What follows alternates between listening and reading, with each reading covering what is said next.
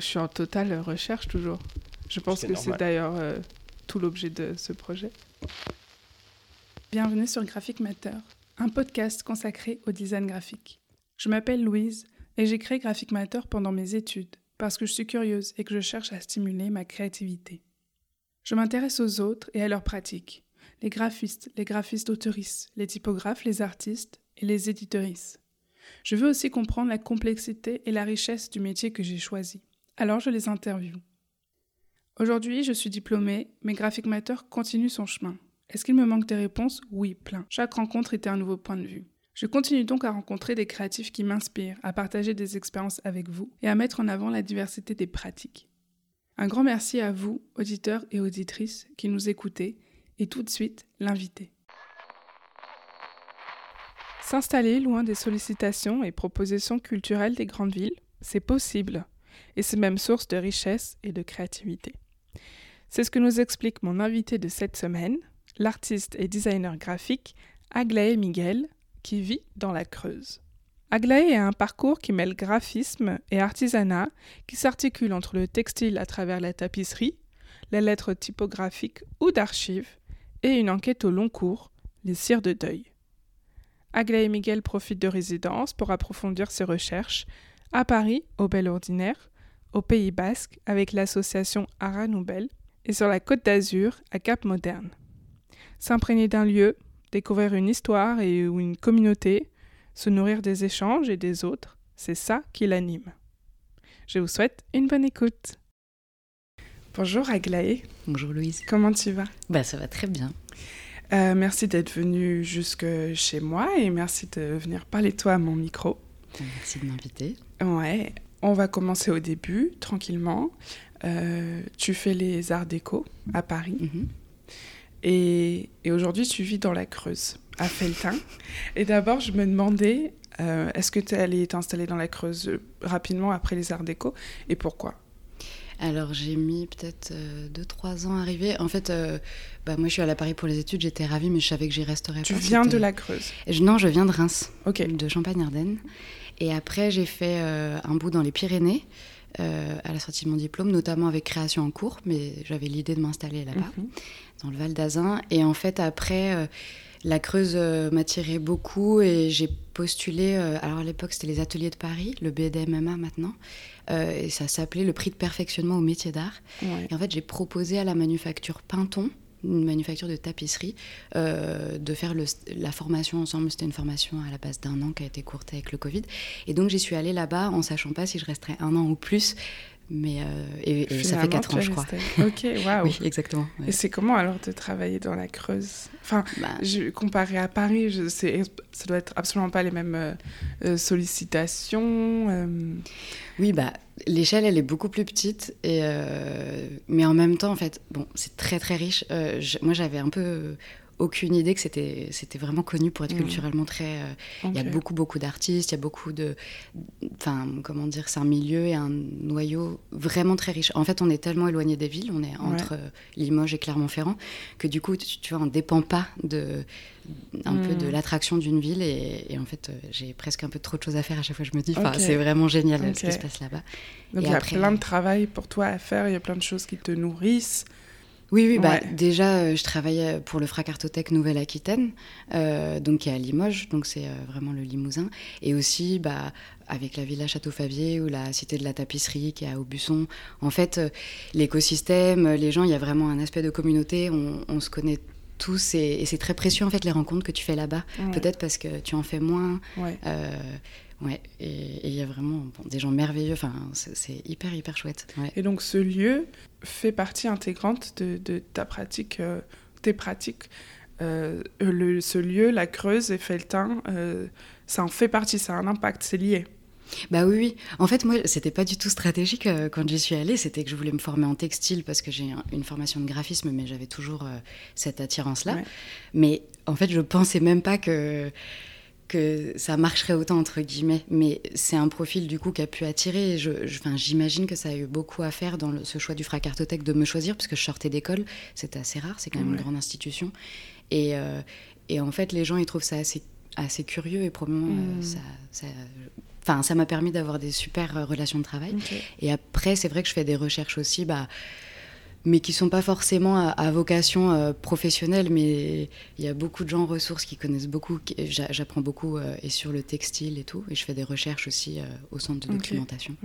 Mais j'y suis pas beaucoup là, ça fait un an que je suis partie en résidence, je suis hyper contente, ça fait deux mois que je suis rentrée, parce que justement il y a trop à faire ici, et je suis un petit peu attirée géographiquement parfois ailleurs. Quoi. Bah et tu fais quoi à la Fracarte oui, au Fracartothèque, bah, en fait, c'était euh, très classique, euh, un concours euh, pour, pour l'avoir. Donc, c'était vraiment la surprise de, de l'avoir. Bah, je fais toute l'identité visuelle, la direction Ok, d'accord. Tu es DA de ce lieu. Oui, voilà. Et avec la directrice, avec Catherine Texier. Et puis là, j'ai Quentin Astier, un ami avec qui, on, qui m'a rejoint sur le projet. Il y a pas mal de gens qui m'ont aidé. Il y a Héloïse Vaux aussi, qui a travaillé avec moi sur le début. Et le lieu va ouvrir cette année. Donc là, il y a il y a du travail. Ouais, vous êtes en plein dedans. Euh, oui, c'est ça. Le site internet dans les prochaines semaines et tout, ça va être chouette. D'accord. Donc, euh, c'est euh, c'est une partie de ton travail ou de ta semaine, c'est consacré à ça, par exemple? Oui, oui. Bah, On travaille ensemble depuis fin 2020, je crois. Ah ouais, donc, ça, fait, trois ans, presque quatre mm. même. Mais j'ai pas beaucoup partagé dessus, mais j'ai hâte. ah ouais, bah, ça va venir, du coup, si, Ça, si ça ouf. J'ai pas précisé, mais j'ai fait la typo avec Manuel Marsoudek, qui est un copain. Ok, ouais, je vois très bien. Ah, bah euh, j'ai déjà discuté un petit peu avec lui. Euh, mais alors, du coup, mhm. je reviens en arrière. Euh, tu fais les arts déco. Mhm. Tu savais, avant, enfin, quand tu grandissais, quand tu étais ado, que c'était un chemin que tu allais prendre, que tu allais aller vers l'artistique et les arts déco? Oui, bah, en fait c'est hyper drôle. Je suis tombée à un moment, quand tu déménages, tu fais beaucoup de tri. Je suis tombée sur euh, les feuilles d'orientation de 6 où j'avais mhm. marqué que je voulais faire graphiste. Ok, waouh. C'était hilarant. Moi, je savais même pas ce que ça a été, euh, ce métier, jusqu'à tard. Et en sixième, tu savais ce que c'était? Oui, je pense que j'en avais une vision pas du tout celle, euh, de celle que j'ai maintenant, et je pense qu'elle était beaucoup plus axée sur la publicité, tout ça, ce qui, je pense, m'en est pas mal éloigné, mais c'était un peu rigolo. Oui, j'avais beaucoup hésité à faire à appliquer, mais je suis allée moi, j'ai fait euh, S japonais au lycée. Ouais. Et c'est après que du coup, euh, je savais pas si c'était une, euh, une passe, enfin si c'était une passion et que et après c'est je trouve ça hyper chouette d'avoir fait une formation générale et d'y être mhm. allée ensuite quoi. Ok.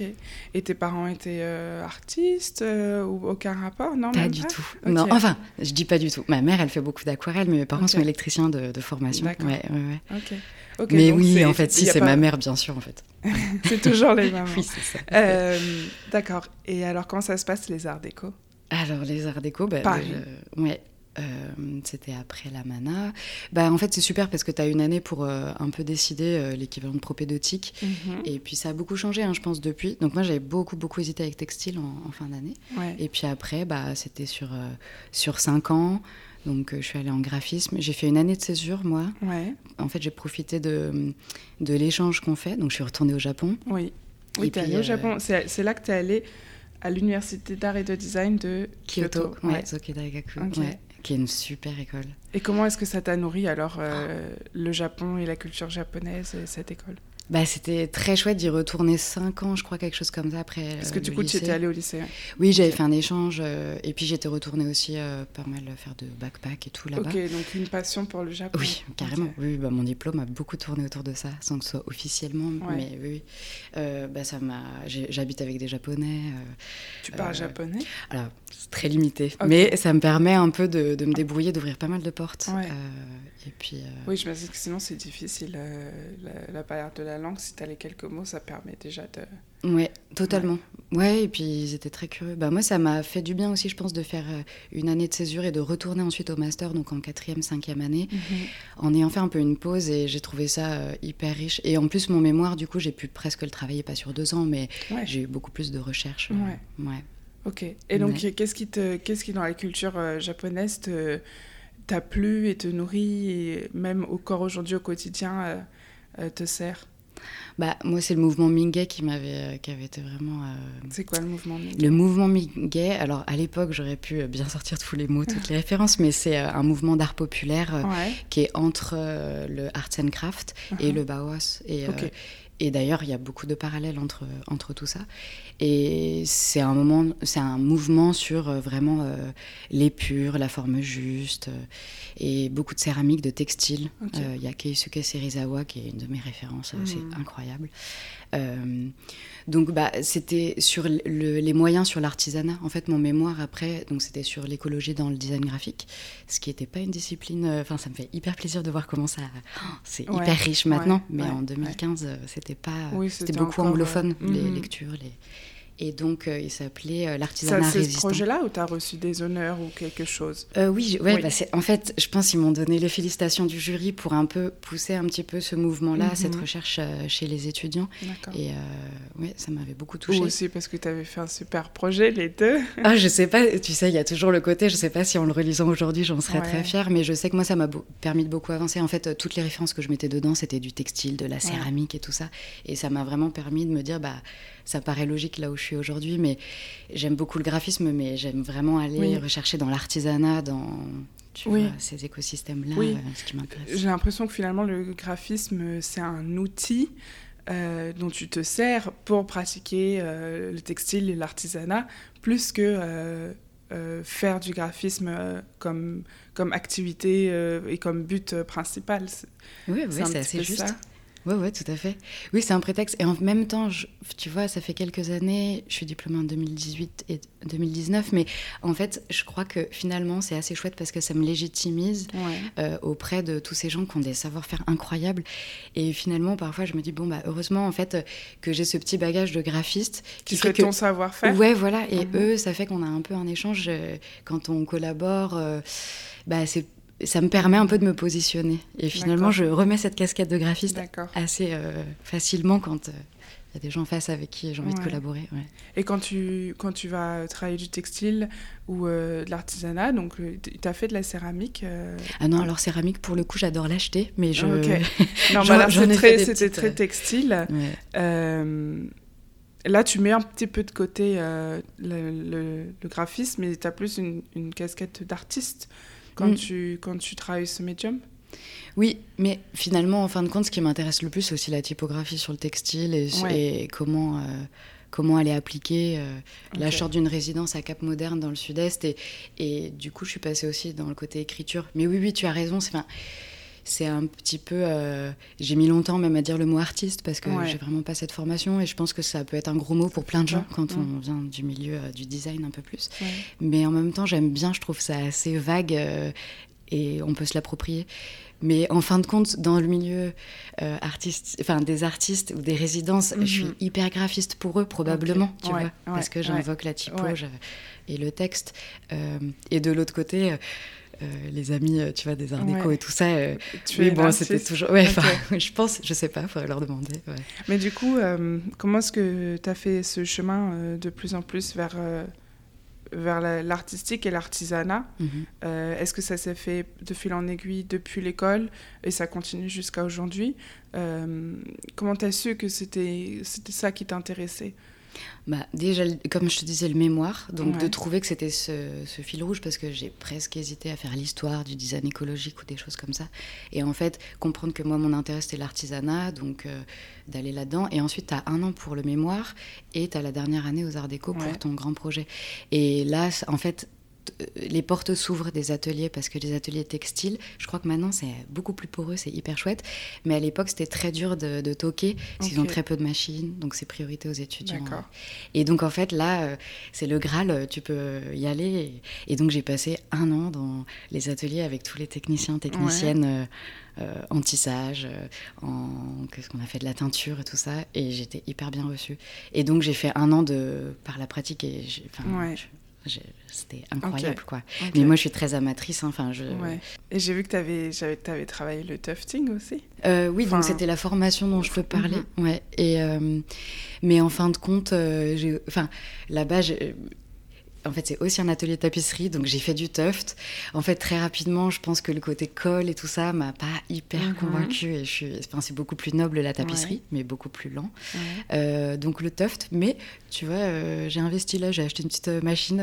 il aura fallu peut-être deux ans pour que je me dise non, mais il y a quand même des choses à faire. Mhm. Et peut-être des tests à faire sur l'école pour que je sois plus en, en accord avec mes valeurs, tu vois. et comment tu comment, comment tu as amené la typographie dans le textile? Alors, bah, déjà en ce moment, là, je sors, j'étais à la Cité de la Tapisserie il y a deux jours. Je fais une recherche sur les marques de tapisserie, sur les signatures qui sont dans les lisières, euh, dans la tapisserie d'Aubusson. Donc ça, ça va être euh, faire le parallèle et j'espère, tu vois, faire euh, un petit essai ou une petite publication à l'issue.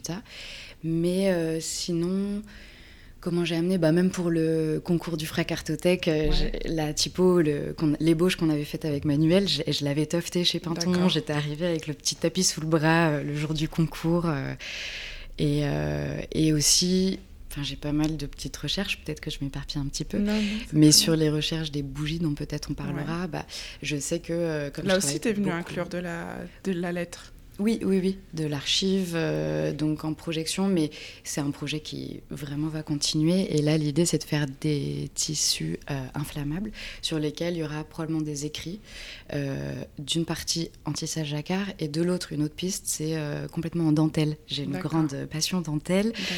Et typo dentelle, je suis, mais voilà. Donc ça, c'est, j'espère 2024 sera l'année parce que j'en parle depuis deux, ans, tu vois. ouais.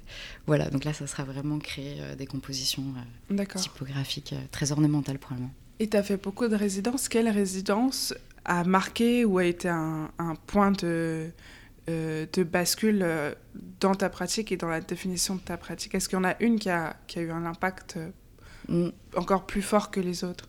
Bah, C'est hyper euh, difficile à répondre parce qu'elles ont toutes. Enfin, déjà, j'ai trop de chance et mhm. c'était vraiment magnifique. Donc, ça va être dur d'en choisir une. Mais euh, le Bel Ordinaire, c'était. Déjà, je pensais pas pouvoir l'avoir. C'est un lieu incroyable. Déjà, j'ai fait aussi beaucoup de rencontres de gens merveilleux. Bel Ordinaire, c'est là que tu as travaillé. Tu as commencé ton travail de cire d'abeille. Euh, oui, oui, sur les, sur les cires de deuil. Ouais, cette recherche-là. Et.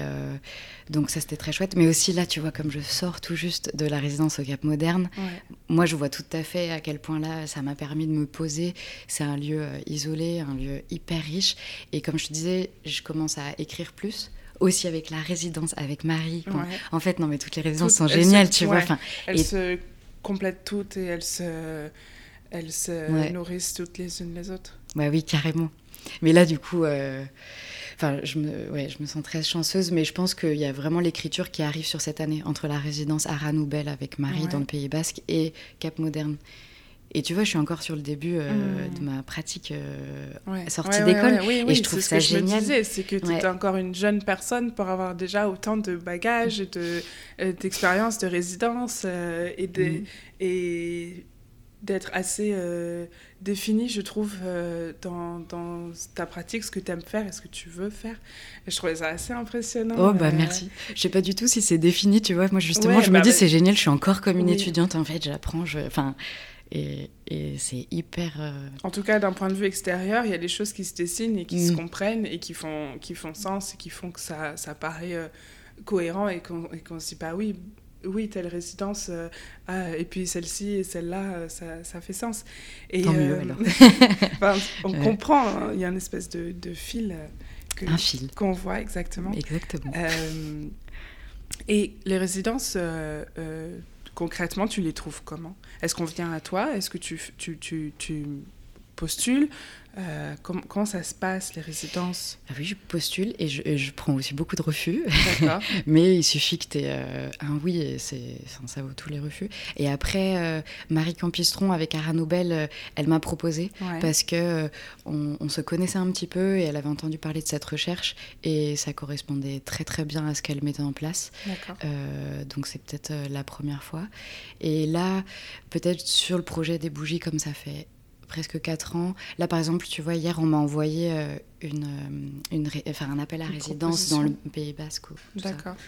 Mais c'est plutôt moi qui postule et, je fais une veille. Quand tu postules, tu envoies un dossier. Est-ce qu'il faut déjà mhm. que tu aies une idée ou une intention de ce sur quoi tu veux travailler pendant la résidence?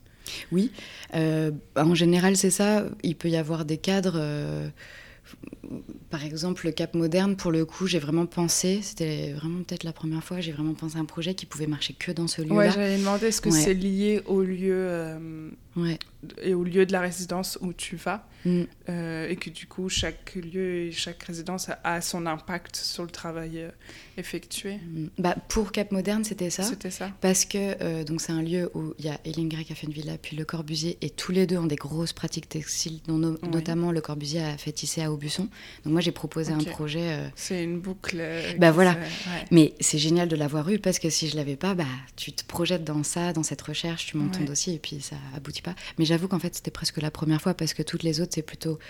Euh, moi, j'ai des sortes de passions, donc les cires de deuil, bizarrement, tu vois, c'est génial de réussir à ensuite. moi, j'ai cette recherche et postuler dans des mhm. lieux et eux, ça correspond à, à ce qu'ils mettent en place.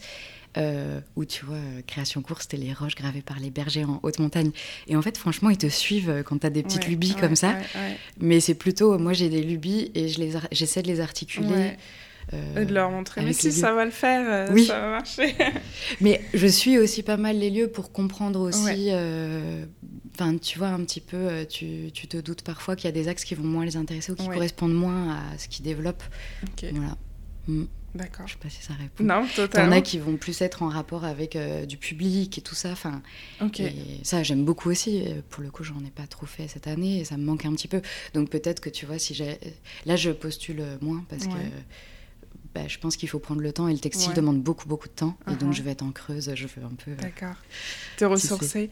Et après une résidence, ça se passe, euh, c'est un certain temps. Mm-hmm tu vas sur le lieu tous les jours et du coup tu avances sur ton projet. Est-ce qu'il y a des personnes qui te suivent, euh, qui suivent ton travail, ta démarche, avec qui tu peux échanger? Enfin, je me demande vraiment comment ça se passe euh, après, sur place, par exemple euh, au Cap Moderne. Mhm. combien de temps c'était? Où est-ce que tu loges Enfin, tu vois, c'est vraiment euh, logistiquement comment ça se passe une résidence. Bah, elles, elles, ont toutes des cadres vraiment très très différents. Il euh, y en a qui vont euh, pouvoir accueillir des artistes avec leurs enfants. Enfin, il y en a qui mettent plus ou moins en place des choses et je trouve que ça a l'air d'évoluer dans un bon sens et des bonnes réflexions. Cap Moderne, c'est toute la particularité du lieu, c'est que tu, tu, loges sur le site. ça doit être magnifique. Oui, dans une des unités de camping designées par Le Corbusier. Euh, et puis ensuite, il fallait s'accommoder un petit peu de toutes les visites dans la journée. Et par exemple, la villa, j'avais accès un petit peu hors des visites. Et, il y avait d'autres artistes en résidence aussi? Non, on est deux parents. Donc, et c'est euh, en fait, ton atelier est en extérieur, donc d'ailleurs euh, c'était très drôle, j'ai des dessins qui se sont fait torturer, il y a eu des, alertes orange, voire peut-être même rouge de vent. De... Oui. C'était en été, c'était à quelle période? Euh, C'était septembre-octobre.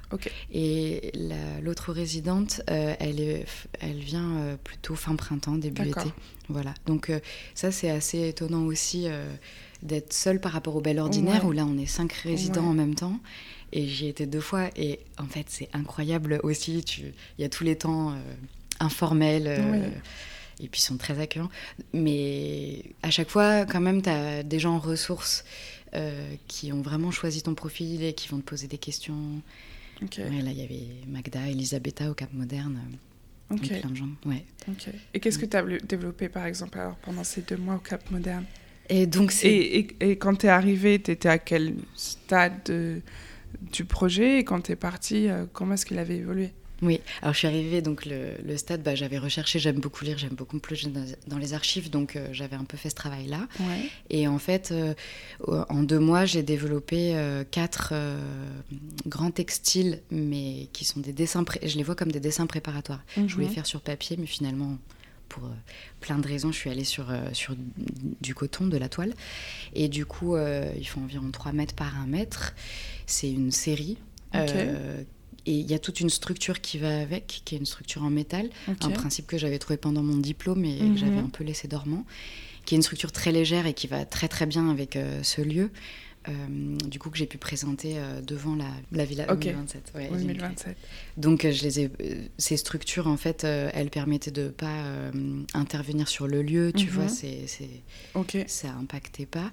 Et en fait maintenant le projet, c'est, je vais pas dire il commence, mais il va y avoir tout ce, toute cette recherche de financement notamment pour réussir à les faire tisser. et en fait il y a beaucoup de parallèles entre ces deux territoires, le territoire d'Aubusson là où j'habite et, et vers Cap Moderne avec la tapisserie mais même Jean Cocteau, tout ça. Donc là, ça va être un peu euh, des dossiers, euh, trouver comment pouvoir les tisser, et peut-être ça va et pour ça, tu as euh, besoin d'aide pour les, les, faire tisser. c'est, tu dois trouver des financements. Exactement, trouver un modèle qui, qui soit intéressant, des gens que ça intéresse. et puis peut-être que finalement, ces 3 mètres par 1 mètre, je vais peut-être les réduire. Tu vois, là, mhm. je continue à retravailler. Et donc, il y avait des travaux de la vie, de couleur, euh, de la typographie euh, au, charbon euh, qui vient dessus, des mots un petit peu énigmatiques. En fait, pendant deux mois de recherche, c'était aussi beaucoup tout ce qu'on me racontait, tous les échanges, même les vers qu'on a pu prendre. Où on te raconte beaucoup de choses qui sont hors des livres sur ce lieu, des gens qui ont vécu. et du coup, je fais des petits clins d'œil que probablement il n'y a que quelques personnes qui comprendront, mais aussi sur le contexte. C'est très controversé comme lieu. Donc, c'était aussi. Pourquoi c'est controversé Parce que euh, Le Corbusier a peint euh, sur les murs de la Villa Ingres sans euh, son accord à elle. Ah, voilà, mais avec probablement l'accord de Jean Badovici qui avait créé la villa avec okay. Mais je ne suis pas historienne. Donc, mais c'est certain que c'est un grand scandale de l'histoire de l'art. D'accord, mm. ok, je savais pas. Ah oui, bah, il faut y aller.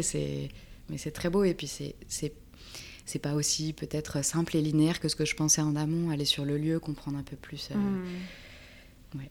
Et est-ce que quand tu pars en résidence comme ça, tu as la pression de devoir euh, produire quelque chose?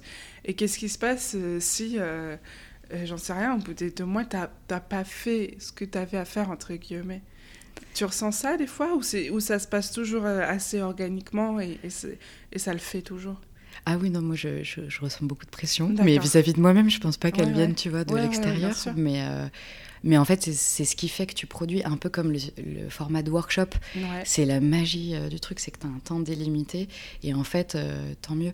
Et tu vois, je pense à la recherche avec Marie Campistron qui m'a donné une structure avec euh, on produit un livre et tout ça. En fait, c'est merveilleux parce que ça fait un point d'étape aussi dans cette recherche que je vais continuer. Et bien sûr, je fantasmais un livre depuis très longtemps et peut-être que j'en ferai un autre qui sera très différent. Mais en fait, euh, c'est génial que euh, des structures, des gens te permettent de faire des points de production. Mhm. C'est eux qui donnent un cadre finalement. Bah, ou pas tant que ça. Enfin, là, avec Marie, mais au bel ordinaire, je me rappelle, moi, euh, presque un petit peu scolaire. Euh, ouais. Mais en fait, euh, tu fais bien ce que tu veux. Et mhm. il y a des lieux comme le bel ordinaire, ils te demandent pas de de produire, sauf si, bien sûr, tu fais des résidences pour faire une exposition chez eux. Donc en fait, le temps pourrait s'agir simplement d'une de réflexion, mhm. où certes, tu as les mains dedans, mais mais t'es pas obligé de partir de ta résidence en disant ok euh, je veux faire ça ou, ou, j'ai fait ça enfin mm. c'est pas forcément ça une résidence mais non mais en plus je pense que enfin tout le monde en fait euh, on a tous des personnalités hyper différentes des manières de travailler et c'est ça qui est très très chouette c'est que il y a des gens qui sont vraiment dans de la recherche vraiment pure et moi je trouve ça tellement noble presque de de pas mm. être parasité par euh, vouloir à tout prix moi je pense que je veux à tout prix produire et tout ça. Et, euh, et en fait, euh, ça, comme je te disais, le textile, ça demande une lenteur. une... Et les archives, peut-être, me permettent ça, euh, de me plonger, de perdre un peu notion du temps et en fait, d'allonger. Moi, je veux mettre du temps, en fait, à produire. Mais je pense que chacun, enfin, si tu fais une résidence, tu vas le faire totalement différemment de moi. Et... Oui, bien sûr. Mm. parlons un petit peu de, de ton livre que tu mhm. as produit dans le cadre de ta résidence chez Ara Nouvelle. Ou mhm. ouais, c'est ça, on dit chez. Euh, c'est l'association Ara Nouvelle, qui veut dire Vallée Violette en basque. Ok. Et donc c'est Marie Campestron qui t'a contacté mhm. pour faire cette résidence qui a eu lieu là en 2023. C'était au printemps Oui, c'était sur plutôt plusieurs temps, mais oui, on a dû commencer peut-être même fin d'hiver, non, début printemps. Ouais. Et du coup, moi, je me demandais parce que ton travail et ta recherche sur les cires de deuil, euh, j'ai lu qu'elle avait commencé déjà il y a quelques années. Mhm. Et du coup, quand euh, Marie te propose une résidence pour, euh, pour faire un objet qui va un petit peu faire un état des lieux, j'imagine, de là où tu en es dans ta recherche. Est-ce que tu te dis pas, mais justement, j'en suis qu'à peut-être une étape et que là, ça fait 3, 3-4 ans que je suis dessus, 3 mhm. ans, mais ça se trouve, dans 3 ans, 3 ans, je serai encore ailleurs. Mhm. Et du coup, qu'est-ce que ça fait de, de, de, mettre un, un, un, objet qui va témoigner d'un instant T mhm. de ta recherche, et alors qu'elle est amenée à évoluer encore? Bah, En plus, Marie, elle me, elle m'a vraiment donné une carte blanche. Euh, donc, bien sûr, c'était la forme imprimée, mais ça pouvait totalement, totalement être un zine euh, ou euh, autre chose. Et bah, en fait, tu, te poses beaucoup de questions sur la légitimité de l'édition, qu'est-ce qu'elle peut apporter, tout ça. Et en fait, c'était aussi est-ce que je raconte toutes mes recherches, même les recherches plastiques dedans? Et, Marie était très ouverte à ça, c'est-à-dire j'avais vraiment, c'était à moi d'articuler ça. Bien sûr, elle, elle avait ce rôle d'éditeur où aussi elle elle me donnait beaucoup de mhm. retours. Et, euh, et, en fait, à un moment, ça, paru, ça a paru évident que c'était autour d'entretiens, que les entretiens, ils étaient tous très très forts. Enfin, les gens qu'on a, avec qui on a parlé, c'était vraiment des, des, super belles rencontres. Et du coup, ça me paraissait évident qu'il fallait que, pas que je me positionne forcément en retrait, mais en fait, c'était leur parole qui est, qui est, hyper belle, qui fait que c'est une mémoire vraiment vivante donc de ces cires de deuil. Euh, il y avait des apicultrices, il y a un ethnographe, euh, il y a une dame du village d'à côté qui filait la cire quand elle était petite. Donc moi, euh, ma partie, elle est, il y a mon introduction et puis après je fais juste un petit paragraphe à peu près pour chaque personne que j'introduis. Et en fait, euh, je me suis dit, peut-être ça serait quand même bien de contextualiser. Et il y avait euh, Elena Baranovic, j'ai peur de dire son nom très mal, qui était une étudiante, elle est diplômée maintenant de l'ECAL, qui m'avait interviewée il y a quelques années quand j'étais au Bel Ordinaire. D'accord. Et donc là, je ne te l'ai pas ramené, mais il y a un petit livret qu'elle a designé. Mhm. Pareil, je lui ai laissé une sorte de petite carte blanche. D'accord. Et j'ai remis cet entretien qui n'était jamais sorti de moi, ma recherche, en, je crois que c'était 2021, 2020. Où tu étais un petit peu au début. Voilà. Carrément au début. À la base, je lui ai proposé peut-être même marque-page et tout ça, mais il y a beaucoup de textes et on, a fait des éditions trilingues. Et donc, elle a fait cette petite édition donc, qui est totalement autonome, mais qui permet en fait d'avoir un petit peu des clés de comment je suis arrivée à travailler là-dessus, euh, moi où je me positionne, mais qui viennent du coup pas parasiter ce livre-là. D'accord. En fait. Donc, moi, c'est comme ça que j'ai articulé ça et. Et en même temps, bah, mon apport, c'est aussi beaucoup d'iconographie. Un gros travail avec euh, le centre Gordaïlois, le musée basque de Bayonne. Euh, et du coup, c'est mettre en lien ce que les gens nous racontent avec, euh, avec des images. Ouais. D'accord. Bah, plus, Donc, c'est des images d'archives. Oui, des images d'archives. Là, tu retrouves un petit peu l'archive que tu aimes. voilà. Et, et, ce côté il y a des photos d'iPhone aussi. Hein. Ouais. Il y a des photos d'iPhone prises dans les archives. Et la magie de la RISO, c'est que on les a toutes retravaillées, tu vois. On s'amuse un peu euh, avec notre couleur euh, cire à, venir euh, remettre des petits. On, s'est vraiment beaucoup amusé. On les a toutes testées. Les... Il y a 115 images, je crois, dedans. Donc un, vrai travail. Ouais, si tu ouvres ici, voilà, tu as le ouais. Superbe. Mhm. Et ça, c'était une manière peut-être un peu plus au service, tu vois, ouais. en tant que graphiste, mais cette recherche sans que ce soit entre guillemets moi je euh, cette recherche. Moi j'ai fait cette recherche et regardé ce que j'ai trouvé. Mm. Ok. C'est les gens ce qu'ils racontent, c'est trop bien. Ah oui, et là j'ai invité euh, Charles Thieffen, qui est un ami photographe, euh, à venir faire le portrait de Sœur Françoise, qui est la dernière artisane côté français, mais donc euh, au Pays Basque. Qui file, euh, qui file euh, Exactement. artisane qui file, on dit comment Qui file la cire. File la cire. Qui se traduit très mal en anglais d'ailleurs, mais c'est tellement joli en, français. Et voilà, elle fait ça dans le Pays Basque, dans, dans la ciergerie des Bénédictines. Et, et, du coup, je la rencontre depuis quelques années. Et voilà, Charles, il est venu, je l'ai invité là-dessus. Voilà. Alors, comment est né cet intérêt pour, pour les cires de deuil? Oui, alors, euh, bah, j'habitais dans les Pyrénées, donc dans le Val d'Azun, et euh, c'était le jour du, déconfinement où euh, j'ai embarqué deux amis à aller voir le, musée de Lourdes, qui est un, type d'écomusée, quoi. moi, j'adore ça, et je suis tombée. C'est là que tu n'avais jamais entendu parler avant de Cire de Deuil? Non. Non, non, non. Et je suis tombée dessus, et là, j'en ai pas avec moi, mais J'en ai apporté quelques-unes pour, euh, pour, ce, soir, pour le lancement du livre. Et en fait, euh, c'est sublime. Et de toute façon, tous les gens à qui je montre ça, c'est tellement une forme très belle, donc ce long fil de cire, et qui ensuite vient être euh, tressé, tu vois, presque comme de la vannerie, dans des formes. Et je trouvais ça fascinant. Et bon, en plus, à l'époque, il y avait tout ce côté, tu vois, avec le Covid et un rapport au funéraire qui était quand même dans tout ce qu'il y a de pire à peu près, tu vois, de pas pouvoir accompagner ses morts et tout ça. Parce que ces cires d'abeille, elles ont quelle utilité euh, Ces cires de deuil, elles ont quelle utilité elles, elles, étaient beaucoup utilisées, donc en fait c'était hyper courant, tu en, tu, en avais à tous les enterrements, tu en avais pour veiller les morts, et en fait tu avais plein, plein, plein de, de, traditions, de choses qui se faisaient. En fait, tu lis euh, des choses très diverses, mais c'était surtout autour de l'église. Donc, les dimanches, tu relèves la mèche et puis tu la brûles. Mais euh, en fait, aussi, ça peut s'appeler radcave et tout ça, avec le même artisanat. Donc, radcave, c'est quand même euh, pas. Et ça, c'était plus pour allumer, c'était pas béni, entre guillemets, c'était plus pour allumer les caves et tout ça. D'accord. On en a trouvé dans la Creuse dans une ressourcerie avec euh, Marie et Pierre Tandy. Euh, pourquoi ça a disparu? Pourquoi on n'en a plus à nos enterrements de... Bah, là, c'est toute la question, tu vois, de notre rapport à la mort euh, dans notre société occidentale. C'est qu'on s'est éloigné de, tout ça et qu'on est dans une. comment dire Une marchandisation, en fait, de on consomme, On consomme. c'est la mort comme, comme le reste. D'accord. Et c'est un sujet, en fait, moi, qui m'a toujours intéressée. Je, tu vois, sans rentrer dans le détail, en fait, euh, j'ai un rapport à la mort. Je pense que c'est pas trop étonnant pour les gens qui me sont proches que je sois allée sur ce sujet-là aussi. Et, et, en fait, c'est, il y a, y a, je vais pas dire peu de gens qui travaillent dessus, mais, mais finalement, tu vois, c'est c'est pas sexy comme thématique, mais c'est très très riche et tu peux dire beaucoup de choses en regardant ça. C'est-à-dire, euh, en fait, j'adore dire que c'est euh, un artefact un peu euh, anticapitaliste par essence, parce que comment il est fait, ça prend un temps monstre, c'est mm. hyper doux. Et puis qu'en fait, ça correspond à toute une temporalité qui est en qui est pas incompatible, mais qui est très éloigné de, la société dans laquelle on vit aujourd'hui. D'accord. Et alors, quand tu étais au Bel Ordinaire, tu étais à quel stade de ta recherche? Parce que tu as aussi travaillé, c'était euh, il y a quelques années, donc tu avais aussi travaillé sur les cires de deuil. Mhm. Tu étais à quel stade de ta recherche par rapport à ce livre aujourd'hui? Bah, C'était euh, probablement deux ans en amont. Donc, euh, Moi, j'ai vu cette vidéo, euh, j'ai vu une vidéo de 10 minutes où quelqu'un te pose des questions. Oui. il y a ces gros blocs de cire d'abeille derrière toi. Mhm. Et puis, ce petit objet en bois mhm. sur lequel est enroulé de la cire filée. Mm ouais. Voilà.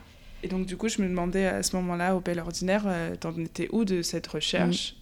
Bah, En fait, j'ai fait deux temps de résidence et je me posais beaucoup la question, bah, c'était ce que je te disais, moi je, sortais un peu d'école et ce truc de graphiste, donc commencer à oser aller sur des formes un peu, tu vois, se, nommer un petit peu artiste et tout ça. En fait, j'ai fait pas mal de recherches, j'étais beaucoup sur les mots encore et sur la typographie, parce qu'en fait, je lisais et tu as tout un vocabulaire, euh, pas que basque, hein, c'est très pyrénéen, ça va en Bigorre. Et donc j'avais euh, par exemple monté en métal, ils ont des ateliers géniaux au Bel Ordinaire. En métal, j'avais créé des lettres que j'avais dessinées un peu en reprenant. Euh, les, formes de, la cire et sur lesquelles je venais enrouler euh, ce fil. Euh, je suis passée par l'étape au tout début, je comptais faire une énorme euh, arguisayola, donc cette grosse cire mhm. enroulée, en faire une grosse sculpture. Très vite, quand je suis allée rencontrer Sœur Françoise, j'ai compris que ça n'avait un peu aucun sens. Et pareil, je, suis, je, me suis dit au début, je vais monter une sorte de fileuse pour faire la cire. Et, et, moi, en tout cas, j'ai pas envie de me positionner comme ça. Je préfère en fait, je fais que de dire à quel point c'est une forme euh, noble. Donc, je me suis dit, je vais pas venir faire une sorte de d'ersatz très mal réalisé de ça. Je mhm. préfère travailler avec sa cire à elle. Et donc, euh, bah après, c'était la piste du textile qui s'est vraiment imposée sur la deuxième résidence. Donc, je travaille beaucoup autour de dentelle. En fait, j'adore dire que j'utilise une trinité de matériaux. Je m'amuse un peu avec les mots, tu vois. Mais du coup, c'est euh, cire d'abeille, textile, donc notamment dentelle, et puis le métal. Donc les trois sont très très liés euh, à cet objet et sont hyper complémentaires. Même graphiquement, matériellement, ils, cohabitent hyper bien et ils, se complètent très bien. Ouais. Et alors comment est-ce que vous avez pensé ce, cet objet? Alors, le, toute la résidence est autour aussi de la langue basque. Et enfin, j'ai appris des choses. Euh, Ça, c'est toujours un point commun dans les résidences de, fin, du fait de Ara Nouvelle, c'est euh, c'est le Pays basque et la langue basque. Et Marie m'a beaucoup introduit parce que moi, j'y connaissais pas grand-chose, et encore maintenant. Mais euh, il y a Shan qui fait un travail euh, merveilleux de traduction. Et euh, en fait, c'est important pour moi de montrer peut-être cet amour, mais aussi l'importance de la hiérarchie dans les langues. Donc, ça nous paraissait enfin moi en tout cas, elle m'a laissé, mais j'avais quand même envie que ce soit en français et en anglais, parce que c'est une mhm. thématique, je me dis, qui peut intéresser d'autres personnes. Mais euh, graphiquement, j'ai fait un système de pliage où le français et l'anglais, en fait, sont cachés. D'accord. tu les découvres en ouvrant les pages, sauf pour les deux personnes qu'on a avec qui on s'est entretenu qui sont francophones. D'accord. Mais donc tu ça, découvres dans donc ça c'est que en basque. Ça c'est du basque, ça c'est du basque. Voilà. Et en fait quand j'ouvre là, tu as le français et l'anglais. Voilà. Et en fait, après, dans les entretiens euh, des gens qui parlent basque, euh, Chan, le travail qu'il a fait de traduction, c'est vraiment un travail de création où il a vraiment euh, pris l'essence de ce qu'il raconte, mais mhm. c'est pas une traduction littérale en fait. Ce qu'il a fait, c'est une traduction synthétisée. Donc pour 100% euh, de basque, tu as peut-être 30% euh, en français. Puis après, moi, j'ai fait la traduction. Du coup, il y a une forme de réinterprétation de sa part. Totalement. C'est magnifique. Tu verras, ça fait des formes de phrases euh, très poétiques, presque un peu énigmatiques parfois. D'accord. Et c'est sûr que ça s'adresse presque vraiment en priorité aux basques qui, eux, peuvent avoir toutes les clés de, lecture et lisent l'édition en entier. Après, je le mets à la fin. Les gens qui veulent avoir accès à tous les entretiens en mhm. intégralité en français ou en anglais, je peux leur fournir. Je peux leur fournir. Parce que dans les livres en japonais, souvent j'étais très frustrée euh, quand il y avait, quand c'était très synthétisé. Donc je sais que ça peut être intéressant pour d'autres personnes. D'accord. Voilà. Et alors euh, le format, la spirale, mhm. les couleurs, mhm. euh, tout ça, c'était quoi vos choix et pourquoi? Bah, la spirale, c'était pour amener un petit peu ce métal dont je te parlais. Et puis, on a eu beaucoup de.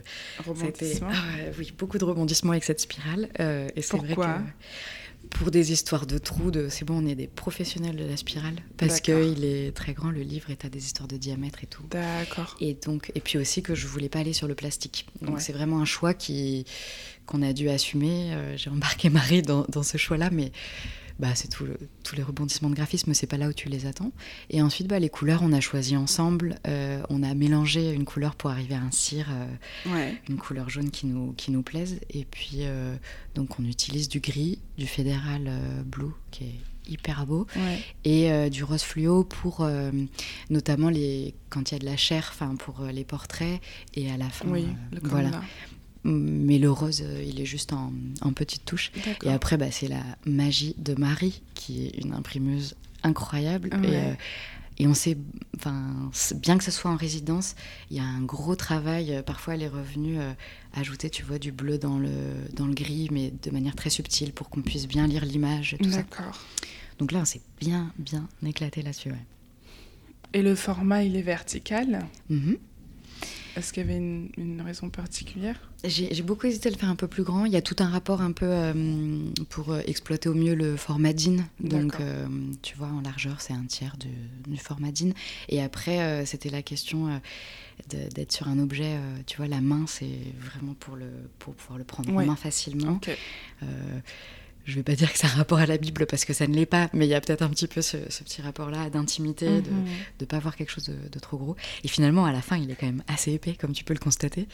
Mais bon, c'est en résidence, il faut, faut, aller vite. Peut-être les papiers, j'aurais pu prendre plus fin. D'accord. Mais euh, donc, il y a deux types de papiers aussi. Non, c'est bien qu'il soit épais. Enfin, ouais. C'est... Ouais, ça lui donne... Euh, du corps. Ouais, du corps. Mm. C'est agréable. Au début, je voulais faire des relures avec la cire et tout ça. J'ai vendu des trucs à Marie et que j'ai pas. ouais, j'imagine des relures en cire. Ça serait merveilleux. Peut-être le prochain, on verra s'il y en a. Et la typo, elle est super belle. Ah oui, bah la typo, euh, c'est euh, Bureau 205 qui la distribue. J'ai peur encore de le nom, mais c'est Federico Para. ouais, j'ai peur de dire mal. Il a fait tout un travail, c'est son diplôme d'ANRT, je crois. Euh, la typo Exposure, avec un accent. C'est tout autour de de la lumière et de l'exposition. Donc ça paraissait très logique d'aller sur cette typographie-là euh, qu'il a sortie il n'y a pas longtemps, avec le rapport à la lumière et à la bougie. D'accord. Et, euh, j'ai composé que dans cette typo-là, parce qu'en fait c'est une variable et, du coup euh, tu as un grand choix. Elle, elle, marche très bien avec le sujet, je trouve. ce côté un peu rond mhm. et un peu presque coulant, je trouve, ça fait penser à, à, la, à la cire à taille. Ah bah super, c'était convaincu comme moi. et, Qu'est-ce que je veux dire? Oui, donc du coup, ça, c'est un livre euh, qui a été fait pendant cette résidence. Mhm. Euh, ça n'empêche pas du tout que toi, tu vas continuer à travailler sur ce sujet, que tu vas... Que tu vas...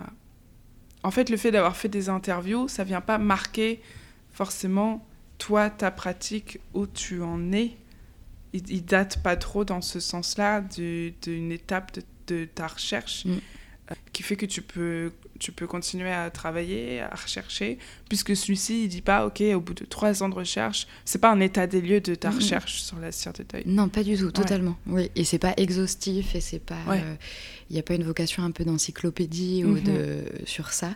Je pense qu'il y a plein, plein de formes, et je, je, le dis depuis le début, je vais être habitée par cette recherche pendant hyper longtemps parce qu'elle est, mais juste tellement riche. Voilà. Et. Euh, mais par contre, c'est certain que pour moi, c'est vraiment, j'aime pas trop le mot de tremplin, mais il y a vraiment ça. En fait, Marie, ce qu'elle m'a donné, c'est aussi pour tous les acteurs, euh, actrices euh, à qui je demande des ressources comme le musée basque et tout ça. Enfin aussi, ils voient une forme, parce que j'avais fait une expo aussi à, Marseille qui était sur la thématique veillée, mais qui a peu. Euh, c'est loin du Pays Basque et des Pyrénées, parce que c'est pas du tout que basque. Hein. Enfin, c'est vraiment les Pyrénées.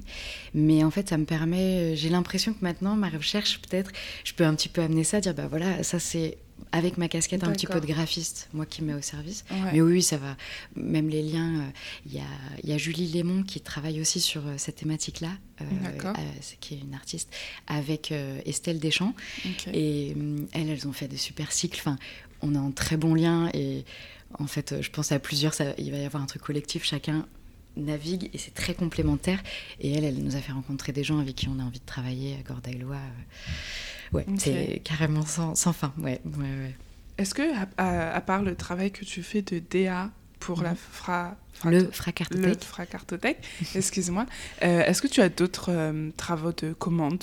Oui, alors il y en a que je ne peux pas dire parce que j'attends la validation des devis. Euh, oui, après je. Mais tu bah es sollicité euh, pour, euh, pour, pour de la commande purement graphique entre guillemets. Oui, oui, ça me prend. Là, j'ai un petit peu mis ça en pas en pause, mais j'ai un peu levé le pied pour faire plus de résidence l'année dernière, donc c'était un choix. Et après, là, par exemple, je m'y remets, mais en ayant euh, un petit peu euh, calmer ça. C'est génial. Là, j'en fais, mais pour des amis. Alors, des trucs pas du tout euh, viables financièrement. Mais par exemple, l'association de tissage de Feltin, tu vois, je vais leur faire une petite édition ou des choses comme ça. Et puis, bah oui, là, j'attends un peu des, des, confirmations pour d'autres projets. Et, et, puis, je pense par exemple, rien que mon site internet, il faudrait absolument que je le fasse en termes de graphisme pur. Mais là, c'est un peu le gros projet. Et puis la Villa Château-Favier, qui est un lieu à, à Aubusson. Et hum, j'ai lu sur ton site, donc dans ta description, que ton travail apprivoise des cultures orales et visuelles au travers de leur mémoire écrite. Mhm. Qu'est-ce que ça veut dire? Alors oui, c'est une bonne question. Bah, hum, au travers des archives et tout ça, et puis je crois que j'avais écrit cette phrase au moment où je travaillais sur les roches gravées par les bergers. D'accord. En haute montagne. Et du coup, là par exemple, c'est vrai que c'est la parole orale plutôt dans le livre avec Marie. Mais en général, j'étais plus dans ce rapport euh, de de faire parler, de mettre en image euh, avec cette matière écrite et euh, tout ce qui était épigraphie, donc tu as le travail d'incision sur la roche et tout ça. Je sais pas si ça répond à, c'est, c'est carrément. Et du coup, ça me fait penser que j'ai vu, j'ai vu plusieurs fois euh, cet objet sur lequel c'est, un objet en bois sur lequel est enroulée la, mhm. le, le, la cire d'abeille, mhm. les cires de deuil. Euh, j'ai lu ou j'ai, écouté, en faisant mes recherches sur toi, que avec cet objet en bois notamment, cette structure, tu voulais y amener euh, de la typographie. Oui, alors ça c'est une piste, euh, oui. Ouais, c'est une piste euh, que j'ai, qui est un petit peu dormante. D'accord. mais oui, oui, l'idée c'était de, mais finalement c'était les tentatives en métal, et donc l'idée c'était de, de, graver des choses qui, une fois que tu aurais brûlé cette cire, mhm. qu'elle aurait fondu, que tu puisses découvrir après. Donc tout un rapport aussi dans les étapes de deuil et tout ça, et puis d'arriver à une lecture après. Il y a le rapport peut-être aux, tombes et tout ça. Mhm. Et, euh, et pour le coup, je suis moins là-dessus. Comme je te disais, je vais plus sur les pistes textiles. Mais peut-être que j'y retournerai à ça. Non, bah, maintenant que tu le dis. Je l'ai lu à un moment donné et que ça a évolué depuis. Euh, on a beaucoup parlé de plein de choses qui te nourrissaient et qui t'inspiraient. Mais si là, je te pose la question, qu'est-ce qui te nourrit et qu'est-ce qui t'inspire euh, dans ton travail et dans ta pratique? Bah, c'est une bonne question. Bah, les, les, lieux où je vais, enfin, moi je pense. Mais justement, je vois aussi que quand je suis dans un lieu, je suis hyper dans ce lieu euh, intensément et tout ça. Et puis après, c'est très dur d'y être un peu, d'en être arraché un petit peu, parce que bah, j'aime beaucoup les rencontres et puis euh, oui, puis les lieux qui sont forts. Euh, et du coup, là, tu vois, d'avoir été même sur le territoire de la Côte d'Azur, c'était improbable. C'est très, très éloigné des Pyrénées ou de, la Creuse. Et là, je retourne dans la Creuse. Et puis, en fait, même d'ailleurs, mon diplôme traitait de ça, mais ce rapport un peu d'être étranger dans un lieu. Mhm. Et du coup, de tout voir le, moindre quotidien, mhm. tu, vois. Le, repérer et y voir de l'inspiration. Donc là, je retourne en Creuse, ça m'a manqué, manqué, manqué. Et je, suis hyper ravie. Donc, je te disais, je me reconcentre sur euh, mes recherches de tapisserie, de marque et signature dans la tapisserie. Et là, comme j'y passe à peu près une demi-journée par semaine, euh, là, j'ai encore plein d'idées de tapisserie que on en parle peut-être dans deux ans et on dira, elle l'a pas du tout fait. Mais euh, là, en ce moment, euh, c'est vraiment textile, textile, et j'ai vraiment envie de passer par la pratique. Et après, localement, il se passe plein de choses. Donc, avec des collectifs, on, parle de projets, euh, voilà, de, de linceul, de choses comme ça. Et, et, ça aussi, pour l'instant, je suis un petit peu individuel, c'était très chouette d'amener Marie sur ce projet. Et la force aussi du collectif et de partager ses recherches avec des gens, c'est un peu hyper beau aussi. Quand ouais, l'expérience humaine. Ouais, totalement. Ouais. Peut-être tu viendras travailler avec moi sur la cire de deuil, je je viendrai, euh, je viendrai en, en, visite et en immersion euh, avec plaisir. Est-ce qu'il y a quelqu'un quelqu'un ou quelqu'une que tu voudrais entendre sur le podcast? Euh, déjà interviewé Élise Rigoulet. Alors, Claire Colneau, je crois que je t'avais dit, qui est une, une amie que je me suis fait au Bel Ordinaire, qui est dans le sud-ouest, qui a une pratique très très belle, qui est très liée au textile aussi, donc on s'est bien retrouvé là-dessus. Et après, bon, je pourrais en citer plein d'autres, mais je vais essayer de garder, voilà. Ok, Claire Colneau. Ouais, très bien. Est-ce qu'il y a une euh, typographie que je peux utiliser pour, euh, pour écrire ton nom pour la cover de l'épisode? Mhm. Euh, est-ce qu'il y en a une qui te vient en tête euh, ou bah, La Expo Jure, hein. ouais. là, euh, ouais, ouais, ouais, ça va être la typo, je pense que je vais utiliser pour tout toute cette recherche-là. Donc, ouais, peut-être celle-ci. Ok. Merci Aglaé pour ton temps. merci pour ton partage. Et puis, et à ce soir pour le lancement de ton livre. comment, tu, comment tu prononces ce titre? Ah, bah moi je vais le prononcer tu très pas de le prononcer? Firuik Firu Ikatuak, Ziren Shiro, Lutsebatsu. Mais je vais le dire très très mal. C'est la grand-mère de Marie qu'on a interviewée qui dit ça. Et ça veut dire un long fil de cire entortillé. Et apparemment, le type de basque qu'elle utilise, elle, euh, c'est très spécifique à elle. Tous les basques ne le diraient pas de cette manière. Et c'était un peu hyper logique qu'on le mette en titre. Effectivement, il faut que je m'entraîne encore pour la prononciation, mais le basque, j'adore, on s'est trop amusé. mais il a un titre en français, du coup Oui. de long fil de cire entortillé. Oui, et je l'ai mis au singulier en anglais euh, parce que je trouvais que ça sonnait mieux. Ouais, ouais. Très bien. Ben, je te souhaite un bon lancement euh, ce soir à Et euh, merci beaucoup. Ben, merci beaucoup à toi.